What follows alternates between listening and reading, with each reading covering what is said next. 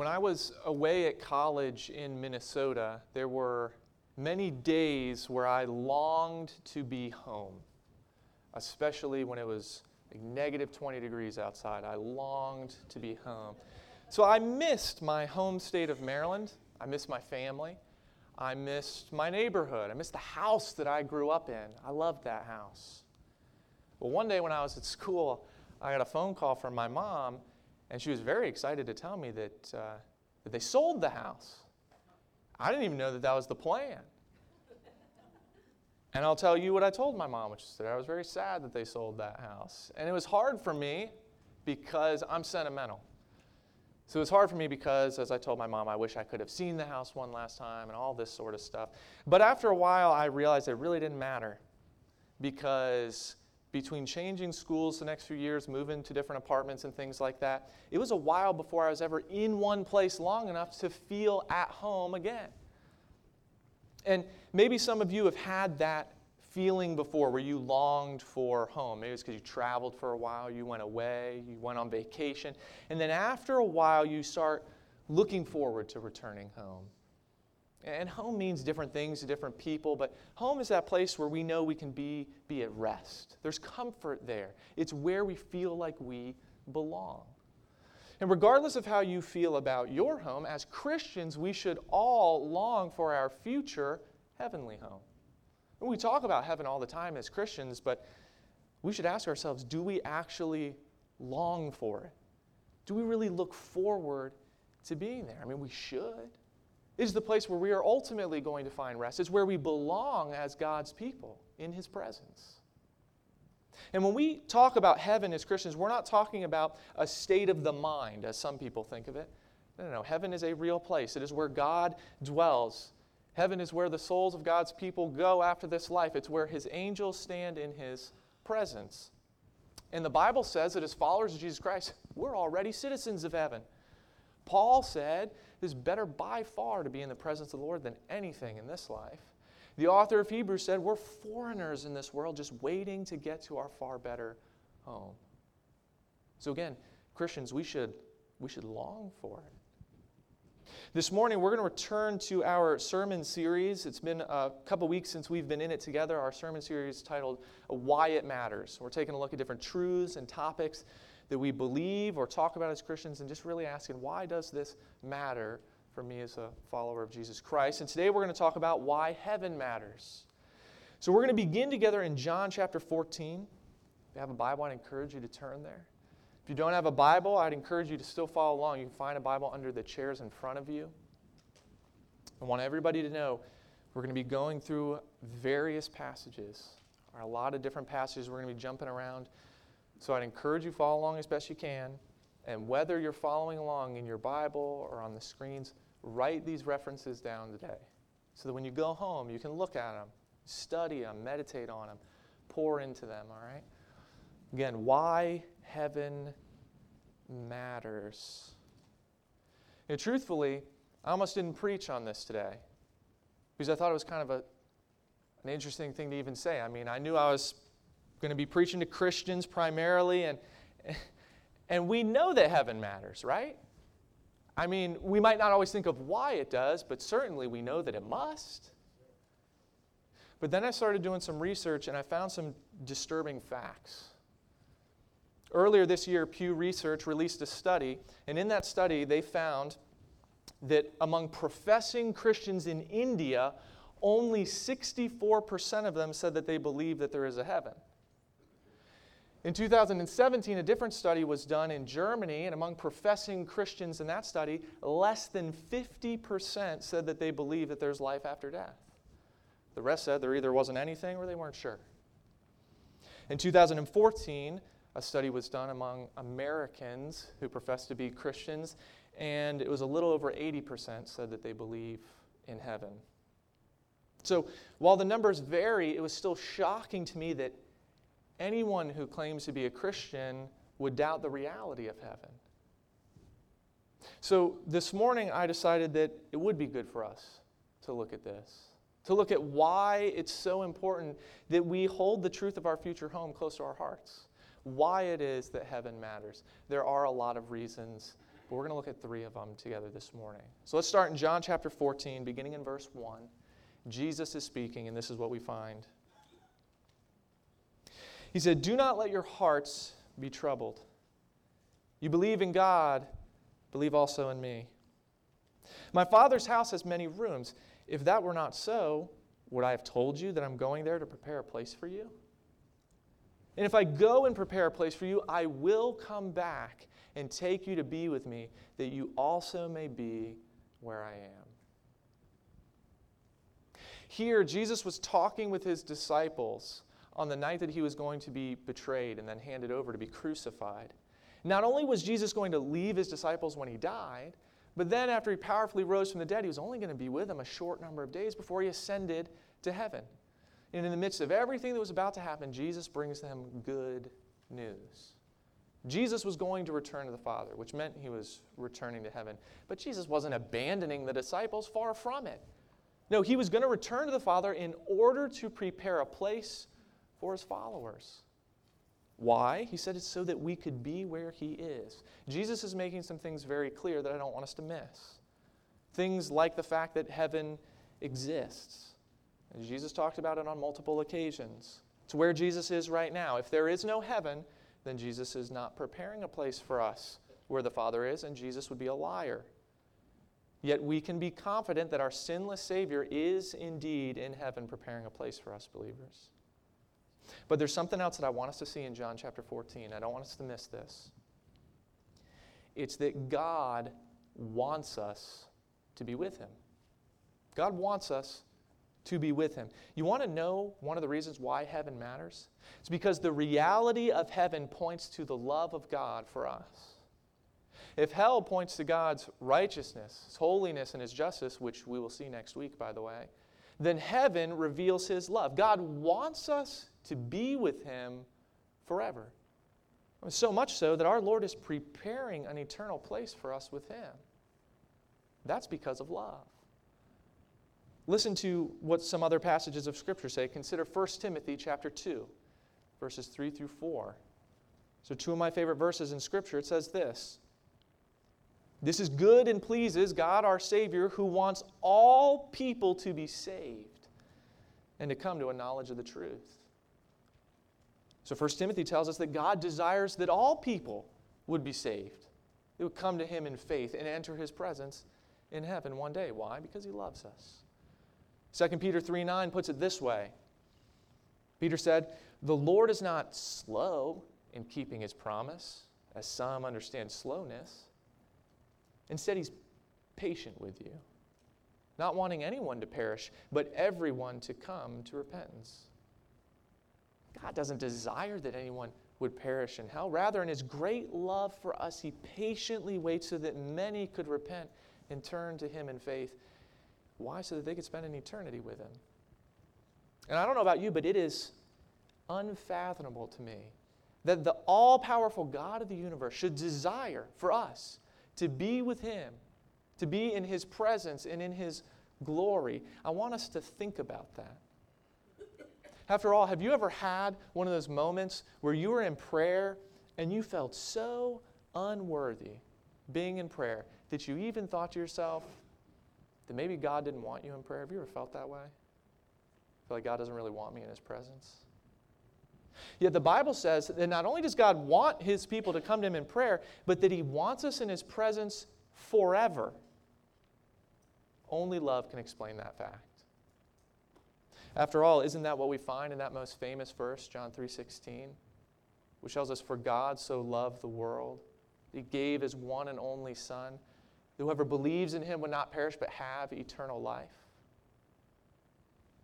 When we talk about John 3:16, we often focus on the Father's love in sending Jesus, as we should. But God's love didn't end at the cross. No, Jesus died on the cross so that through faith we could be saved from sin and hell and have eternal life. And in heaven we step into that eternal life, and it's all because God loved the world so much that he sent his son.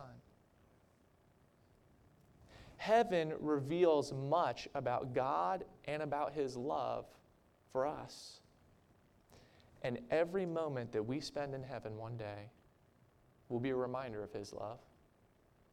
Be a reminder of His grace in giving us salvation, a reminder of His mercy that we are there rather than standing in the judgment we deserve for sin, believers. Heaven matters, it reveals God's love. In fact, God's love is not only what saved us, Christians, but it is the reason that He created mankind in the first place. Let's remember that God didn't create the world, He didn't create all of us humans because He was bored. He didn't create us because He needed us for anything. Now, He chose to create us because He wanted to love on us and bless us. And the Bible tells us that when God created, His creation was, was very good. In fact, listen to how things were described at that time in Genesis chapter 2. I'm going to begin in verse 16. This is when that creation was still very good. Genesis 2:16 says this. And the Lord God commanded the man, that was Adam. The Lord God commanded the man, You are free to eat from any tree in the garden. But you must not eat from the tree of the knowledge of good and evil. For when you eat from it, you will certainly die. The Lord God said, It's not good for the man to be alone. I'll make a helper suitable for him. Now, the Lord God had formed out of the ground all the wild animals and all the birds in the sky. He brought them to the man to see what he would name them. And whatever the man called each living creature, that was its name. So the man gave names to all the livestock, the birds in the sky, and all the wild animals. But for Adam, no suitable helper was found. So the Lord God caused the man to fall into a deep sleep. And while he was sleeping, he took one of the man's ribs and then closed up the place with flesh. Then the Lord God made a woman from the rib he had taken out of the man and he brought her to the man. The man said, This is now bone of my bones and flesh of my flesh. She shall be called woman, for she was taken out of man. That's why a man leaves his father and mother and is united to his wife, and they become one flesh. Adam and his wife were both naked, and they felt no shame. I just wanted to get us a, a glimpse into that original creation because when, when God created, things were perfect. There was no toil, no trouble, no sorrow, no death. There was harmony. Mankind had a purpose to fulfill. Adam and Eve had a perfect relationship with one another. There was no shame. More than that, they had this untainted and uninhibited relationship with God. God provided for them, He cared for them. Genesis chapter 3 indicates that God walked in the garden with them. In other words, they experienced and enjoyed his very presence. This, this is what we were created for. But then sin came. And with it came shame. Human relationships, they became these fragile things, easily broken. A harmony disappeared. That relationship with God was severed. We became separated from Him. Mankind was cast out of the garden and out of God's presence. Even nature itself fell into decay and turmoil. These are all the things that we see now. Now, sin and death and pain, they spread like this continual wildfire over all creation. Yet, something within us as people longs for something more. And that's why mankind is in this never ending quest to create utopia, to perfect our planet, or to search for some other planet to inhabit. Not realizing that our sinful hearts are the problem. And they're going to follow us wherever we go in this life. And remember, many people think that this life is all that there is. That all we have is this brief life in a broken world, and then after that, when life's over, there's just nothing. We just fade away into oblivion. As I mentioned at the beginning, apparently many who claim to be Christians, they've begun to believe this too. Sadly, this is because people don't grasp the depth of God's love, or the height of His power, or the immensity of His goodness. God's perfect creation was damaged by our sin, but though we failed, God has not. Which means that there must be something more. Paul points to that when he was writing to the Roman Christians. In Romans chapter 8, Look what Paul says about this corruption that has come because of sin. And and what God has in store. Romans chapter 8, beginning in verse 18. He said this. He said, I consider that our present sufferings are not worth comparing with the glory that will be revealed in us. For the creation waits in eager expectation for the children of God to be revealed. For the creation was subjected to frustration, not by its own choice, but by the will of the one who subjected it, in hope that the creation itself will be liberated from its bondage to decay and brought into the freedom and glory of the children of God. We know that the whole creation has been groaning, as in the pains of childbirth, right up to the present time. Not only so, but we ourselves, who have the first fruits of the Spirit, groan inwardly. As we wait eagerly for our adoption to sonship, the redemption of our bodies. For in this hope we were saved. But hope that is seen is no hope at all. Who hopes for what they already have? But if we hope for what we do not yet have, we wait for it patiently. What Paul is saying here is that just as nature groans in its decaying and corrupted state, so too we groan in these failing bodies of flesh that we have. And we long to be set free from this, set free from the turmoil that sin has brought, longing to return to what once was, to what God created us for. But here's the thing if that, that freedom were not possible, if we could not return to that, if we could never achieve it, then this really would be a hopeless state that we're in. If we could never enter into what it is that God created us for, then if that was the case, then God did fail. And if that's the case, then God couldn't be the good and all powerful God of Scripture that we are told that He is. So the good news is that that freedom is available through faith in Jesus Christ. So Paul reminds us as Christians that our redemption is near. As Christians, we were redeemed or set free spiritually when we came to faith in Jesus. We were set free from the spiritual chains and shackles of sin. We were released from the penalty of hell that was on our account. But while we are spiritually a new creation in Jesus Christ, we still live in these broken vessels, these bodies of flesh. Therefore, we still have a sin nature to contend with. And we groan longing to be free of these. And that freedom from these bodies and from that sin nature, that happens when this life is over. As Christians, our hope isn't in creating some utopia on earth, but rather our hope is in entering the perfection of God's presence at the end of this life. In heaven, we will finally be free from that sin nature. We will finally be free from this corruption that is in the world.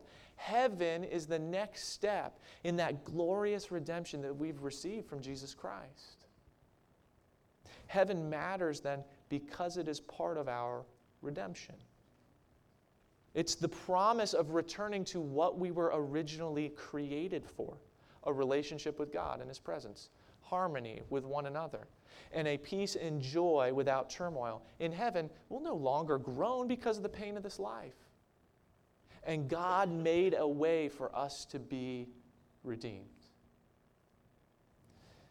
And because of that, listen to what we were told in Revelation 21. Because this, believers, is what awaits us in eternity. When we step into that redemption, Revelation 21, beginning in verse 1, we're told this. John said, then I saw a new heaven and a new earth. For the first heaven and the first earth had passed away, and there was no longer any sea. I saw the holy city, the new Jerusalem, coming down out of heaven from God, prepared as a bride beautifully dressed for her husband. And I heard a loud voice from the throne saying, Look, God's dwelling place is now among the people, and he will dwell with them. They will be his people God Himself will be with them and be their God. He'll wipe every tear from their eyes. There will be no more death, mourning, crying, or pain, for the old order of things has passed away. There's a reason that as people we innately long for something better It's because we were made for something greater. And right now in this life, we have these imperfect relationships with each other. We, we struggle with our sin nature. We face pains of all kinds in this world. But as Christians, we look to heaven. We look forward to our future redemption that we desperately need and long for. Our souls are already redeemed for those of us who have come to Jesus Christ in faith. And one day, too, our physical bodies will be fully redeemed in eternity, just like creation will be. But how can our souls be redeemed without the promise of heaven? That wouldn't even make sense. Without heaven, there is no redemption of the soul. That's the very nature of them being redeemed, set free from the penalty of hell, and bound for the presence of the Lord. So we're redeemed already in one sense, believers. Our souls are going to head for the presence of the Lord after this life. But in the fuller sense, we're going to receive that redemption when we receive a new body after this life in the resurrection. Paul referred to our redemption in Romans chapter 8, we read earlier, as the hope which we were saved. Paul talked about that hope elsewhere too, and I want us to see it the very beginning of his letter to Titus, Titus chapter 1. Verse 1. This is what it says. It says, Paul, a servant of God and an apostle of Jesus Christ to further the faith of God's elect and their knowledge of the truth that leads to godliness in the hope of eternal life, which God, who does not lie, promised before the beginning of time.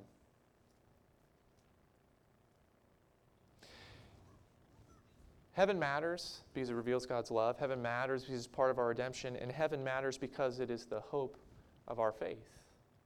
Now, I've said this in previous sermons here at First Baptist Church of Oxford, and I always want us to remember this that when the Bible talks about our hope as believers, this is not some fingers crossed wish that we have. No, no, no. It is a confident assurance. It is our eager expectation that God will fulfill the word that He has spoken. Because, as Paul tells us here in Titus chapter 1, God promised these things, and our God does not lie. So we're fixed on this hope that one day we who believe in Jesus will be in his presence for all eternity. And that's what Jesus has guaranteed us when we came to faith in him. And it's not because of our righteousness, it's because of the righteousness of Jesus Christ, who died on the cross for our sins and powerfully rose from the dead. And because he is alive, we know that we too will one day live forever with him after this life. And that eternal life, when we are in the presence of the Lord, is our future hope. Heaven matters because it's the hope, it's the guarantee of God's people. To say that you believe in the God of Scripture, but not in heaven, that's quite a strange thing to me. Because the God of Scripture has said without reservation that you will be with Him at the end of this life, believer. We don't enter into some sort of soul sleep when we die. Uh, we don't go into oblivion. We don't face annihilation or anything like that. I can understand why the world might think that. Why people in, in all these various religions believe that. Why atheists would think that. But remember, we are not like those who have no hope. No, we have the greatest hope because of our great God. Believers, without heaven, we would have no reason to have any joy in this life without heaven, we should, like the rest of this world, go on mourning that all that there is for us is a brief life on this broken place. Instead, we can rejoice knowing that what we were created for, a relationship with God and His presence, harmony with one another, and continual peace and joy, that these things are the very destiny that God has for everyone who's come to Jesus Christ in faith. See, our God, He hasn't failed. No, rather, He's made a way to Him despite our failure. And in the joy of these truths, we should look forward to the hope of our faith. We should look forward to that day when we'll step into His presence. Believers, heaven matters because it reveals much about the character and love of God for us. Heaven matters because it's a part of our redemption. Heaven matters because it is the great hope of our salvation. And in light of these truths, I would encourage you to remember this that the reality of heaven means that we can have unwavering joy as we live in the midst of this broken world. The reality of heaven means we can have unwavering joy as we live in the midst of this broken world. Not just joy on Thanksgiving week, joy every day. But in that joy, believers, let's not become lazy or selfish. Instead, let's choose to be bright lights in a dark world, a world full of people wandering in that spiritual darkness that we once found ourselves in too. It's true that heaven matters and that is where God desires that all people would be, but God has also told us that not all people will be there. In fact, Jesus said that many people are not headed for heaven. They're headed for separation from Him in hell. Because they haven't believed in Jesus Christ. It's because they choose to remain in their sin. And it means that we have a lot of people to share some good news with, believers. Maybe for some of us, that's going to be this week as we sit at that Thanksgiving table with unsaved family or friends. Maybe it's going to be in our interactions this week at work or at school or wherever we go. But in our joy of salvation, let's choose to share with others the good news that God wants them to be with Him forever.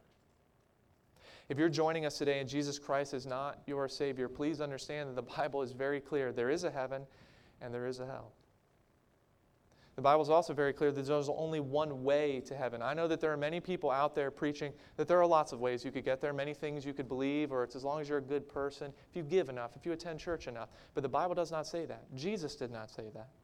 We began today in John chapter 14, and just a few verses after what we read, Jesus said this He said, I am the way, the truth, and the life. No one comes to the Father but by me. If you are here and Jesus Christ is not your Savior, please understand that you're still separated from God. And if you do not give your life to Jesus Christ, if you do not put your faith in Him, then when this brief life ends, you will be separated forever from God in a place called hell. And understand that's not what God wants for you. God proved that He doesn't want that for you when He sent His Son, Jesus Christ, to this earth.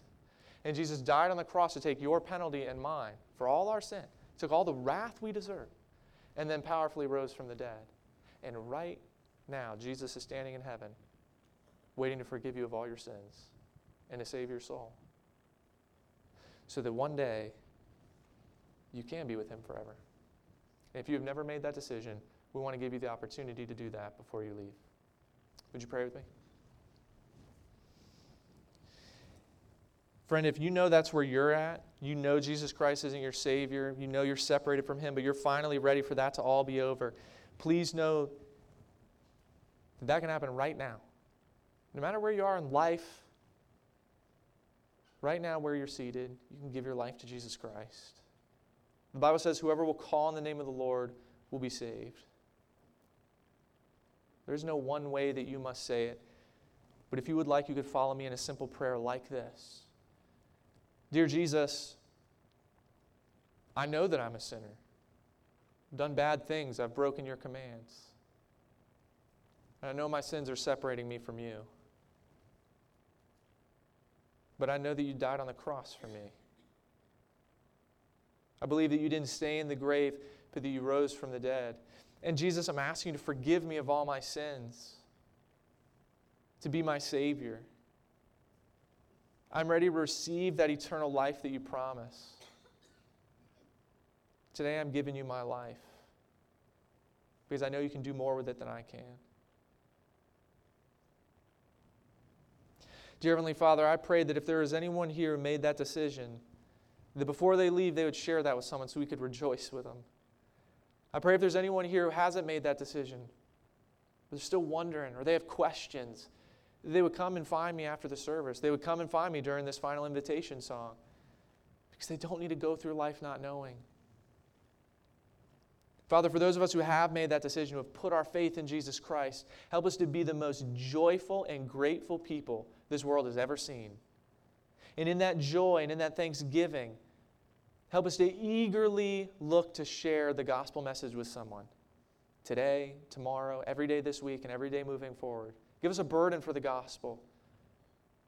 Because your word says that you desire that people would be saved. So that should be our desire too. I pray that it would be.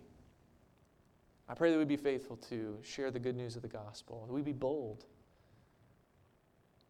Father, as always, we pray that you would be pleased and honored, glorified by everything we say and do here and in our lives. Father, we love you. But heaven is a good reminder that you love us so much more. And we thank you for that. In Jesus' name, amen.